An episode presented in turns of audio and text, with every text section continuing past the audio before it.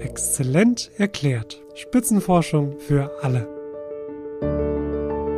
Wissenschaft schafft nicht nur Freiheit, sondern sie braucht eben auch Freiheit. Freiheit und Wissenschaft bedingen sich wechselseitig. Ich setze mich mit der Frage auseinander, welche Argumente werden eigentlich gegen Wissenschaftsfreiheit vorgebracht. Die Wissenschaftsfreiheit war noch nie so stark. Hallo und herzlich willkommen bei Exzellent erklärt Spitzenforschung für alle. Diesen Podcast gibt es jetzt seit fast drei Dutzend Folgen und immer geht es natürlich um Forschung, um Wissenschaft. Ich habe mit Menschen gesprochen, die Neues herausfinden möchten und zwar in den unterschiedlichsten Bereichen. Heute begeben wir uns sozusagen auf eine Metaebene. Wir gucken also mal von oben auf das, was wir als Wissenschaft verstehen. Genauer gesagt auf das Thema Wissenschaftsfreiheit. Wie frei sind Forscherinnen und Forscher in ihrer Arbeit? Wer entscheidet, zu was geforscht werden darf und was nicht? Und wie sieht das alles im globalen Vergleich aus?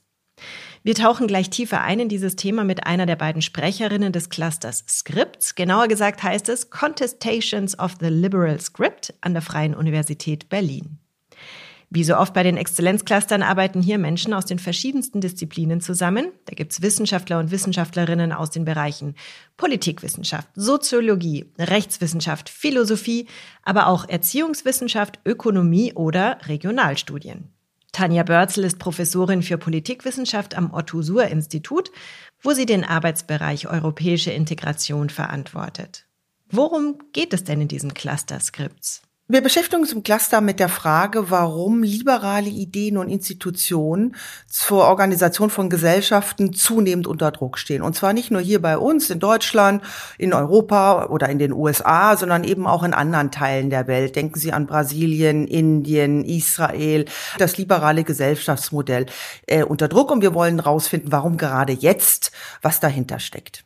Was ist denn dieses liberale Skript? Das ist mir bei der Recherche ganz oft untergekommen beim Lesen. Das Konzept Skript ist so ein bisschen sperrig, aber eigentlich ist der Name Programm, wenn Sie so wollen. Also die Bedeutung steckt im Namen. Es ist ein Drehbuch, ein Drehbuch für die Organisation von Gesellschaften. Und wir fokussieren uns auf liberale Drehbücher. Also es gibt ja nicht nur ein liberales Drehbuch. Denken Sie an die Unterschiede schon zwischen den USA und Deutschland. Ne? Das sind ganz unterschiedliche liberale Demokratien. Und trotzdem haben sie einiges gemeinsam, was wir den liberalen Kern des Skripts äh, nennen. Und und wir wollen eben wissen, wieso diese liberalen Drehbücher zunehmend unter Druck stehen und auch worin sie sich unterscheiden und dann auch eben, wie sie unterschiedlich auf diese Herausforderungen antworten können. Bevor es konkreter wird, müssen wir dieses Konzept des Skripts verstehen. Das ist wirklich wichtig und auch echt interessant. Ich habe meine zweite Gesprächspartnerin, die Postdoktorandin Jannika Spannagel, gefragt, wie sie das liberale Skript einem Teenager erklären würde. Das hat sie geantwortet. Das liberale Skript versucht zu beschreiben, wie in einer liberalen Gesellschaft, also in der Regel in einer liberalen Demokratie, ähm, bestimmte gesellschaftliche Prozesse ablaufen, welche Ordnungsprinzipien gelten, die beispielsweise beschreiben, wie man in einem demokratischen Entscheidungsprozess wirklich zu einer Entscheidung kommt es hat aber auch wirtschaftliche Aspekte. Wie wird der Markt strukturiert? Wie ist das Verhältnis zwischen dem Staat und dem Markt? Und man kann das dann auf ganz kleinteiligen Ebenen runterbrechen, wie bestimmte juristische Prozesse stattfinden und so weiter. Aber man kann eben sich auch die ganz großen Prinzipien anschauen, wie funktioniert eine Demokratie, wie funktioniert die Wirtschaft. Also wenn man mal alles zusammenfasst, was die Gesellschaft ausmacht oder die Spielregeln der Gesellschaft sozusagen, sowohl von den niedergeschriebenen Dingen wie Verfassung, Gesetzbücher und so weiter, aber auch zu Dingen, die einfach die Gesellschaft für sich definiert hat und die wahrscheinlich nie irgendwo niedergeschrieben wurden, oder? Ja, ganz genau. Ja, es hat einen sehr starken Aspekt von den gemeinsamen Regeln, die wir alle mehr oder weniger befolgen. Und die Regeln können sich genau auf konkrete politische Prozesse beziehen. Es können aber auch Regeln sein, was verstehen wir eigentlich unter Gleichberechtigung oder was verstehen wir unter gesellschaftlichem Zusammenhalt? Welche Regeln gelten auch in öffentlichen Debatten? Also es gibt gibt sehr viele ungeschriebenen Gesetze sozusagen, an die wir uns als Gesellschaft mehr oder weniger halten und die natürlich auch hinterfragt werden. Und genau darum geht es in, in dem Cluster, sich anzuschauen, auf welche Weise, von wem und warum werden diese geschriebenen und ungeschriebenen Regeln hinterfragt. Aber es gibt natürlich auch Akteure, die von außen kommen und die eigentlich mit der liberalen Demokratie überhaupt nichts anfangen können. Und dann nennen wir das eine externe Anfechtung, die also versuchen, ein neues System sich dafür einzusetzen und eben grundsätzliche Regeln wirklich außer Kraft zu setzen. Wieso ist denn akademische Freiheit in liberalen Gesellschaften so wichtig? Die akademische oder auch wie wir sagen Wissenschaftsfreiheit ist ganz zentral, weil die Wissenschaft an sich so wichtig ist für das liberale Skript. Also im Prinzip gibt es mindestens drei Aspekte. Zum einen er ermöglicht oder, wenn Sie so möchten, ermächtigt das Wissen, das die Wissenschaft schafft, dem Einzelnen, der Einzelnen ihre Freiheitsrechte auch wahrzunehmen, informierte, kritische Entscheidungen zu treffen, rational sich mit anderen auszutauschen. Das zweite, liberale Gesellschaften sind darauf angewiesen, durch den Austausch von Argumenten zu gemeinsamen Entscheidungen zu kommen.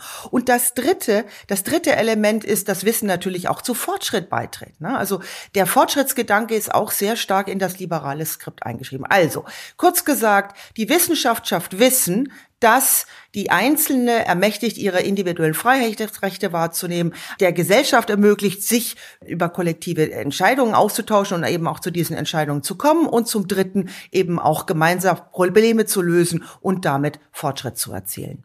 Kann man sagen, was liberale Grundwerte in Bezug auf Wissenschaft sind? Also in der Wissenschaft geht es um den Erkenntnisgewinn. Wir wollen zu Erkenntnissen kommen, wie die Welt funktioniert. Und diese Erkenntnisse werden über bestimmte Methoden gewonnen. Und da steht ganz zentral die Idee dahinter, dass wissenschaftliche Erkenntnisse immer nur vorläufig sein können. Sie müssen sie permanent hinterfragen können, auf den Prüfband stellen. Und dieses kritische Hinterfragen, das erfordert Freiheit. Und deswegen brauchen wir Wissenschaftsfreiheit. Also Wissenschaft schafft nicht nur Freiheit, sondern sie braucht eben auch Freiheit. Freiheit und Wissenschaft bedingen sich wechselseitig. Es gibt viele Gefahren für die Wissenschaftsfreiheit. Derzeit groß diskutiert wird die sogenannte Cancel Culture. Wenn einem Menschen rassistische, frauenverachtende, homophobe oder sonst irgendwie diskriminierende Aussagen oder Handlungen vorgeworfen werden, werden diese Personen dann gecancelt. Sie finden also nicht mehr statt, werden nicht mehr zu Veranstaltungen eingeladen oder sogar aktiv wieder ausgeladen. Im wissenschaftlichen Bereich wurden beispielsweise wissenschaftliche Konferenzen aufgrund der Themenwahl wieder abgesagt. Großes Aufsehen erregte auch ein Fall in Berlin im Sommer 2022. Ein Vortrag einer Doktorandin und wissenschaftlichen Mitarbeiterin an der Humboldt-Universität über das biologische Geschlecht war abgesagt worden. Der Streit darüber eskalierte. Das ist aber nicht die einzige Anfechtung der Wissenschaftsfreiheit. Es gibt dann zum Zweiten, auch das wird viel diskutiert, was man gerne die Ökonomisierung der Wissenschaft nennt. Also der wirtschaftliche Druck. Dazu gehört auch diese Drittmittelfokussierung, Stichwort Exzellenzwettbewerb. Die Universitäten stehen in einem Wettbewerb um Exzellenz, ja, und auch Exzellenzprojekte.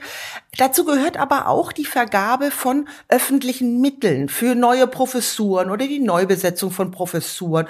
Einerseits einerseits und die Erforschung bestimmter Themen, ja, also wo dann eben noch nicht unbedingt jetzt die wissenschaftliche Erkenntnis im Vordergrund steht, sondern bestimmte politische Zweckmäßigkeiten oder die gesellschaftliche Nutz Nützlichkeit oder auch die wirtschaftliche Verwertbarkeit von Forschungsergebnissen. Also auch so kann in die Freiheit von Forschung und Lehre eingegriffen werden. Ganz simpel runtergebrochen, wenn ich ein bestimmtes Budget für Forschung habe, wofür gebe ich das Geld dann aus? Für die Erforschung von E-Fuels und Maßnahmen gegen den Klimawandel oder für die Analyse von Lyrik aus dem 14. Jahrhundert.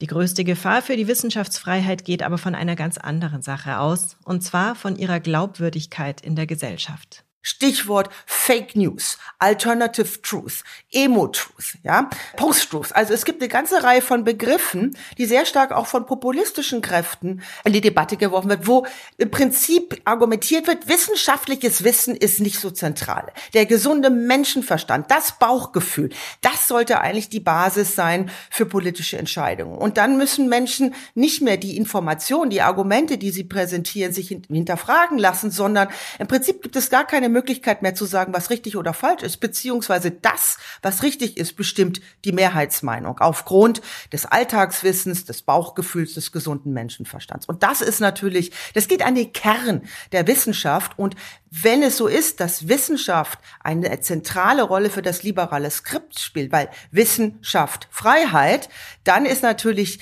ähm, wenn Sie die Wissenschaft als solches in Frage stellen und die Kernprinzipien der Wissenschaft, dann ist auch die Freiheit bedroht. Das sind also die drei großen Anfechtungen der Wissenschaftsfreiheit. Der Kulturwandel, die Ökonomisierung und alternative Wege zu Wissen zu kommen. All das möchte Professorin Börzel und die anderen Forscherinnen und Forscher am Cluster untersuchen.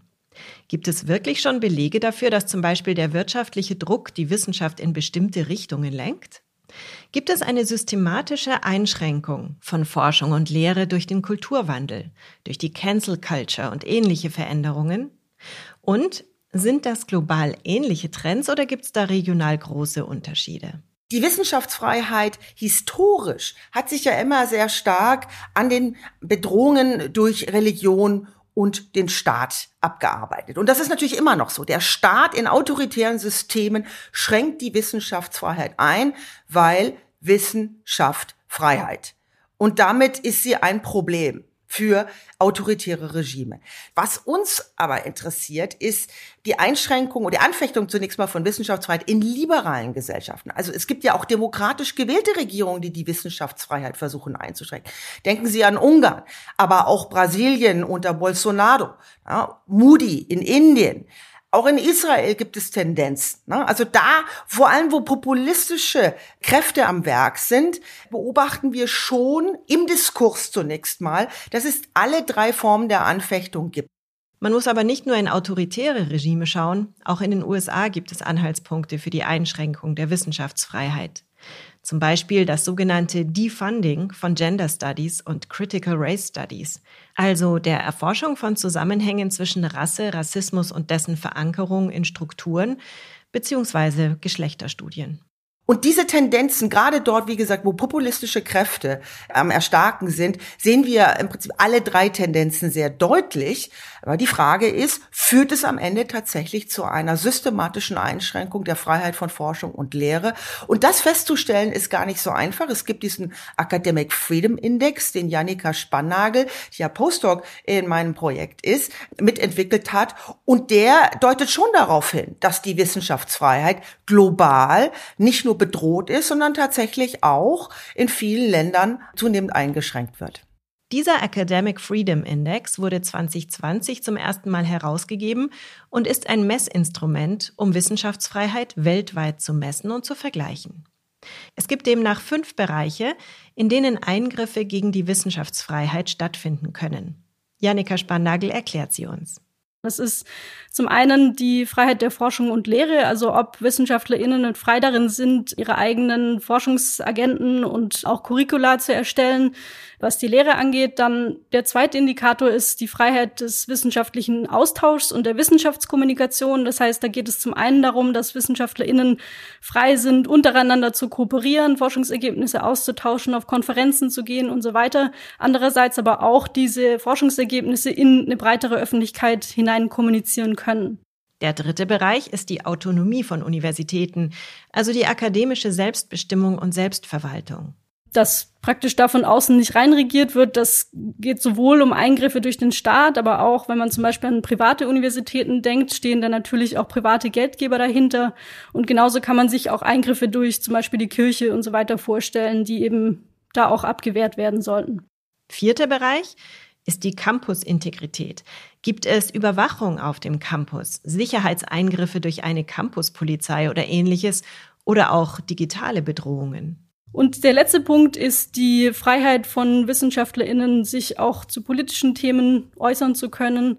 Das kann man aber auch unterschiedlich definieren, also ob man Wissenschaftsfreiheit ein bisschen enger fasst und auch wirklich sozusagen nur restriktiert äh, auf die wissenschaftlichen Fachgebiete der Personen oder ob man das eben ein bisschen weiter noch fasst und auch Meinungsfreiheit zu politischen Themen, die vielleicht angrenzend sind oder vielleicht auch noch weiter außerhalb des Fachgebiets legen, ob man das mit einschließt. Mir war nicht bewusst, dass die Forschung so vielen Angriffen ausgesetzt ist, wobei ich mir darüber auch einfach noch keine Gedanken gemacht hatte. Wer steckt denn vor allem hinter diesen Angriffen? In aller Regel, das sehen wir zumindest auch in den Daten, gehen die Eingriffe tatsächlich vom Staat aus. Das heißt, da haben wir vor allen Dingen auch repressive Regierungen, die natürlich sehr interessiert daran sind, einzuschränken, inwiefern die Wissenschaft sich frei äußern kann, vielleicht auch Politik kritisieren kann oder eben aus ihrer eigenen Expertise heraus politische Entscheidungen hinterfragen. Das ist ein ganz großer Punkt, äh, wo es immer wieder zu Eingriffen kommt, ob das jetzt systematisch und in wirklich repressiver Form ist oder auch teilweise in, in mehr demokratischen Ländern, dass Politiker manchmal etwas fragwürdige Aussagen darüber treffen, was Wissenschaft dürfen soll und was nicht. Ein ganz großer Punkt sind natürlich auch private Geldgeber. Das ist durchaus auch in liberalen Demokratien eine Frage. Also wenn es um Drittmittelfinanzierung zum Beispiel geht, ist es häufig so, dass auch Unternehmen mit daran beteiligt sind, Forschungsprojekte oder Graduiertenschulen zu finanzieren. Und da stellt sich natürlich auch oft die Frage, welchen Einfluss Unternehmen im Rahmen von diesen Verträgen darauf nehmen können, welche Themen erforscht werden, welche Ergebnisse tatsächlich veröffentlicht werden, was auch vielleicht gelehrt wird und äh, so weiter. Und das sind natürlich auch wichtige Fragen ähm, im Rahmen von Wissenschaftsfreiheit. Ihr fragt euch jetzt wahrscheinlich genau wie ich, wie es denn nun mit der Wissenschaftsfreiheit in Deutschland aussieht, oder? Tatsächlich ist Deutschland mit an der Spitze weltweit in unserer Erhebung. Ich denke, das reflektiert auch die Realität relativ gut. Nur weil Deutschland wirklich sehr gut abschneidet und auch zu Recht, heißt es natürlich nicht, dass es keine Probleme gibt, über die wir reden sollten. Ich merke in solchen Interviews immer ein gewisses Tauziehen zwischen mir, der Journalistin, die alles möglichst weit vereinfachen und leicht verständlich darstellen möchte, und den WissenschaftlerInnen, die sich dagegen verständlicherweise sträuben, weil durch eine Vereinfachung immer auch Wichtiges weggelassen wird. Die meisten Dinge sind eben nicht so einfach zu erklären. Und auch hier muss ich dazu sagen, dass es um eine sehr komplexe Erhebungsmethode geht. Es geht um statistische Unsicherheiten und damit auch immer einen warnenden Zeigefinger, Tendenzen nicht als Fakten zu sehen. Noch nicht. Bleiben wir also bei den Dingen, die man nun wirklich schon an den Daten ablesen kann. Da sieht man auf jeden Fall, dass es in den letzten 10, 20 Jahren eher mehr Länder gibt, wo die Wissenschaftsfreiheit deutlich zurückgeht, als dass es Länder gibt, wo sie deutlich zunimmt. Die gibt es zwar auch, aber die sind tendenziell in einer geringeren Zahl da. Und das erklärt dann natürlich auch den globalen verhältnismäßigen Rückgang. Und zu diesen Ländern, wo es zurückgeht, sehen wir eine sehr starke Korrelation, einen sehr starken Zusammenhang mit Autokratisierungstendenzen. Also wenn die Demokratiequalität in einem Land allgemein zurückgeht, dann wirkt sich das häufig auch auf die Wissenschaftsfreiheit aus.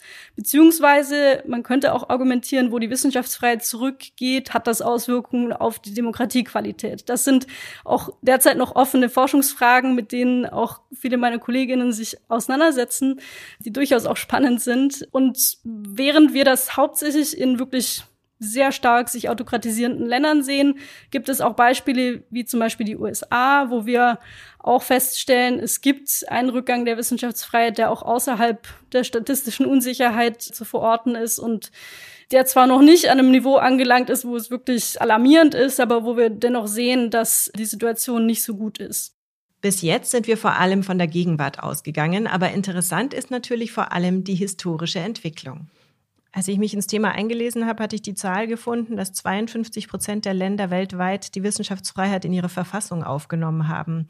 Und dann habe ich mir das so überlegt und habe gemerkt, ich kann überhaupt nicht einschätzen, ob das jetzt viel oder wenig ist. 52 Prozent, also knapp die Hälfte, ein bisschen mehr als die Hälfte. Wie, wie bewerten Sie also mit Ihrem Wissen diese Zahl? Ja, das ist natürlich eine sehr gute Frage. Wie, wie kann man sowas bewerten? Also man kann natürlich das vergleichen mit anderen Freiheiten, zum Beispiel Pressefreiheit oder Meinungsfreiheit. Und da sehen wir tatsächlich, dass die in fast jeder Verfassung weltweit, also wirklich nahe der 100 Prozent verankert ist. In dem Vergleich Wissenschaftsfreiheit oder auch Hochschulautonomie bei 52 Prozent erstmal nicht so viel.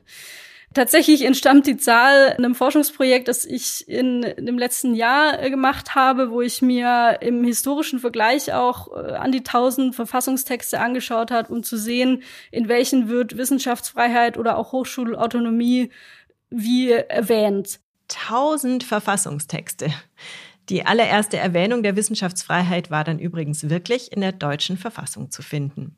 Ich glaube, das ist auch ganz interessant für deutsche Zuhörerinnen. Das war nämlich 1848, als es die erste nationale Demokratiebewegung in Deutschland gab und dem entsprang dieser Satz, dass die Wissenschaft und ihre Lehre frei sind. Das war eben in der damaligen Pauskirchenverfassung drin, dann auch in der Weimarer Verfassung und heute ganz ähnlich im Grundgesetz. Nach der ersten Erwähnung hat es interessanterweise noch ziemlich lange gedauert, bis auch in anderen Verfassungen von anderen Ländern etwas Ähnliches verankert wurde. Das ist allerdings nicht unbedingt dem geschuldet, dass Wissenschaftsfreiheit irgendwie ein rein europäisches oder westliches Konzept sei, aber dem, wie eigentlich Verfassungen verabschiedet wurden. Also sehr viele Länder sind natürlich erst im Laufe des 20. Jahrhunderts unabhängig geworden und haben sich ihre erste Verfassung gegeben. Und wir sehen, dass ich habe vorhin schon die Demokratisierungswelle Anfang der 1990er Jahre erwähnt. Und das war tatsächlich ein Zeitraum, in dem ganz, ganz viele Länder angefangen haben, Wissenschaftsfreiheit und Hochschulautonomie in ihre Verfassung reinzuschreiben. Das hatte zum einen damit zu tun, dass viele Länder aus dem Sowjetblock hervorgegangen sind, die das mit aufgenommen haben und äh, auch, dass viele der afrikanischen Länder, die zu der Zeit schon ihre zweite oder vielleicht auch dritte Verfassung verabschiedet haben im Rahmen von diesem Demokratisierungsprozess, das auch angefangen haben, als Thema mit aufzunehmen in die Verfassung. Aber nur weil etwas in der Verfassung steht, muss es noch lange nicht funktionieren. Das wissen wir alle. Die Zahlen zeigen leider im Gegenteil, dass die Gruppe, die auf dem Academic Freedom Index am schlechtesten abschneidet, Länder sind, die die Wissenschaftsfreiheit sehr wohl in ihrer Verfassung niedergeschrieben haben.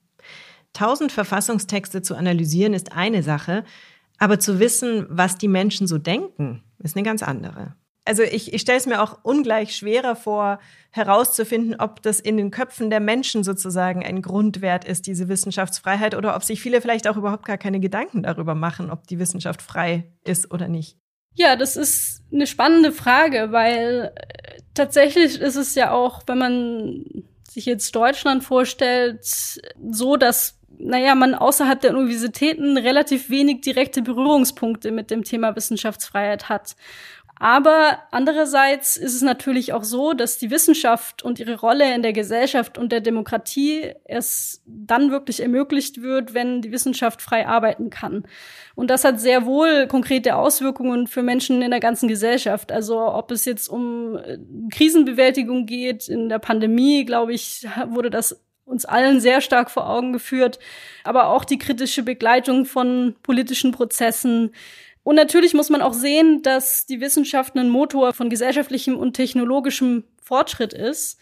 Und wo die Wissenschaft nicht frei ist, kann natürlich auch diese Entwicklung nicht frei sein in der Art, wie wir uns das für eine liberale Gesellschaft wünschen.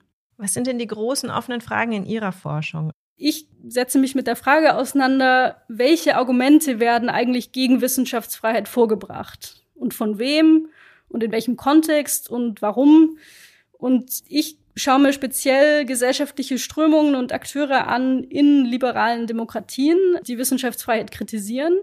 Das kann entweder eine Kritik daran sein, wie die Wissenschaftsfreiheit ausgelebt wird, welche Regeln genau gelten. Aber es kann auch eine Kritik sein, die Wissenschaftsfreiheit wirklich gänzlich ablehnt aus verschiedenen Gründen. Und ich interessiere mich eben für die Frage, welche Begründungen gibt es da und wie kann man diese Akteure verorten. Die Argumente sind das eine. Der andere spannende Aspekt ist die Frage nach dem Zeitpunkt, wie Professorin Tanja Börzel betont. Und für uns, auch fürs Cluster, aber eben auch in meinem Projekt, die große Frage, warum gerade jetzt? Die Wissenschaftsfreiheit oder das liberale Skript im Allgemeinen so stark unter Druck steht. Es ist ja nicht das erste Mal, dass die Wissenschaftsfreiheit eingefochten wird. Es ist nicht das erste Mal, dass das liberale Skript unter Druck steht. Aber wieso gerade jetzt? Mit dem Ende des Kalten Krieges haben die neuen Demokratien, die nach dem Ende des Sozialismus entstanden sind, die Wissenschaftsfreiheit tatsächlich zum großen Teil in ihre Verfassung hineingeschrieben. Dort haben sie, also anders als in den USA, Frankreich oder Großbritannien und so wie in Deutschland, Deutschland hat die Wissenschaftsfreiheit Verfassungsrang. So, das heißt, die Wissenschaftsfreiheit war noch nie so stark. Und vielleicht steht sie auch deshalb immer mehr unter Druck. Wir sollten alle die Augen offen halten und die Wissenschaftsfreiheit als das sehen, was sie ist. Ein hohes Gut und ein Schatz unserer Demokratie. Ich freue mich jedenfalls, dass ich mit so vielen Forscherinnen und Forschern über so interessante und vielfältige Themen sprechen kann. Ich hoffe, ihr seid nächstes Mal wieder mit dabei. Bis dahin, bleibt neugierig. Eure Larissa Vassilian. 57 Exzellenzcluster, ein Podcast. Regelmäßig berichtet Exzellent erklärt aus einem der Forschungsverbünde, die im Rahmen der Exzellenzstrategie des Bundes und der Länder gefördert werden. Die Reise geht quer durch die Republik und genauso vielfältig wie die Standorte sind die Themen. Von A wie Afrika-Studien bis Z wie Zukunft der Medizin. Seid bei der nächsten Folge wieder dabei und taucht ein in die spannende Welt der Spitzenforschung. Wenn euch der Podcast gefallen hat, abonniert Exzellent erklärt bei dem Podcast-Anbieter eurer Wahl. Ihr habt noch Fragen? Hinterlasst uns einen Kommentar oder schreibt uns an info at exzellent-erklärt.de.